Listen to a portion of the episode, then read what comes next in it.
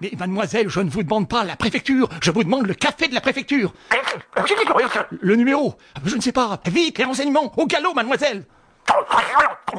Il réussit enfin à obtenir le patron du café et proféra. Euh, L'inspecteur Béchou est là, appelez-le. Tout de suite, au galop, c'est un de mes clients. Pas une seconde à perdre. Allô, l'inspecteur Béchou? C'est monsieur Gassir qui vous téléphone. Béchou, euh, oui, oui, ça va bien. Oh, ou plutôt non. On m'a volé des titres. Un paquet. Je vous attends, hein. Quoi Impossible? Vous partez en congé?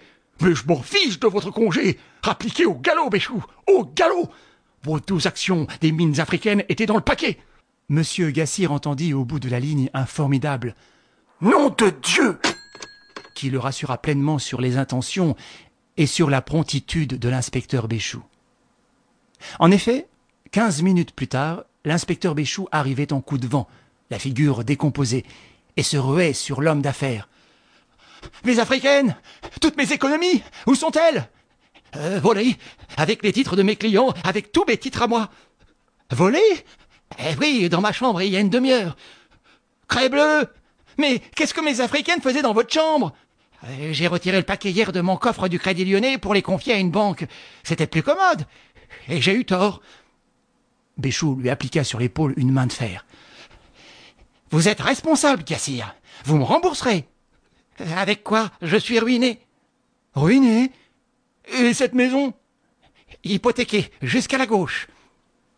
Les deux hommes sautaient et vociféraient l'un en face de l'autre. La concierge et les trois employés avaient perdu la tête aussi et barré le passage à deux jeunes filles, deux locataires du troisième, qui voulaient sortir à tout prix de la maison. Personne ne sortira cria Béchou hors de lui. Personne Avant qu'on ait retrouvé mes douze africaines Il faudrait peut-être du secours. Le garçon boucher, l'épicier, ce sont des gens de confiance. Ah, je n'en veux pas S'il faut quelqu'un, on téléphonera à l'agence Barnett de la rue de la Borde. Et puis on portera plainte.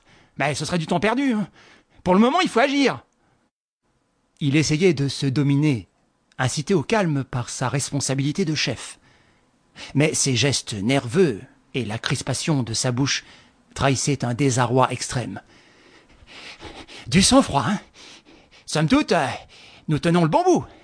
Personne n'est sorti. Donc, il faut mettre la main sur mes douze africaines avant qu'on ne puisse les glisser dehors. C'est l'essentiel. Il interrogea les deux jeunes filles. L'une, dactylographe, copiait chez elle des circulaires et des rapports. L'autre donnait chez elle aussi des leçons de flûte. Toutes deux désiraient faire leur provision pour le déjeuner. Mes regrets, mais ce matin, la porte de la rue restera close. Euh, Monsieur Gassir, euh, deux de vos employés s'y tiendront en permanence. Euh, Le troisième fera les courses des locataires. Cet après-midi, ceux-ci pourront passer, mais avec mon autorisation. Et tout colis, carton, filet à provision, paquet suspect seront rigoureusement examinés. Voilà la consigne. Quant à nous, monsieur Yassir, à l'ouvrage. La concierge nous conduira. La disposition des lieux rendait les investigations faciles. Trois étages. Un seul appartement par étage. Ce qui faisait quatre avec celui du rez-de-chaussée, inoccupé pour l'instant. Au premier, monsieur Gassir. Au second, monsieur Touffémont, député, ancien ministre. Au troisième, qui était divisé en deux petits logements, mademoiselle Le Goffier, dactylographe, et mademoiselle Aveline, professeur de flûte. Ce matin-là, le député Touffémont s'en était allé à huit heures et demie à la Chambre, où il présidait une commission.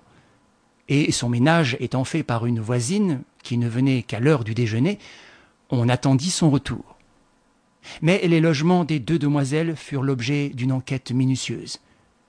Puis on scruta tous les recoins du grenier, auquel on accédait par une échelle, puis la courette, puis l'appartement de M. Nicolas Gassir lui-même. On ne trouva rien. Béchou pensait amèrement à ces douze africaines. Vers midi, le député Touffémont arriva. Parlementaire grave, alourdi de son portefeuille d'ancien ministre, grand travailleur, respecté de tous les partis, et dont les interpellations rares mais décisives faisaient trembler les gouvernements. D'un pas mesuré, il alla prendre son courrier dans la loge de la concierge, où Gassir le rejoignit et lui expliqua le vol dont il était victime.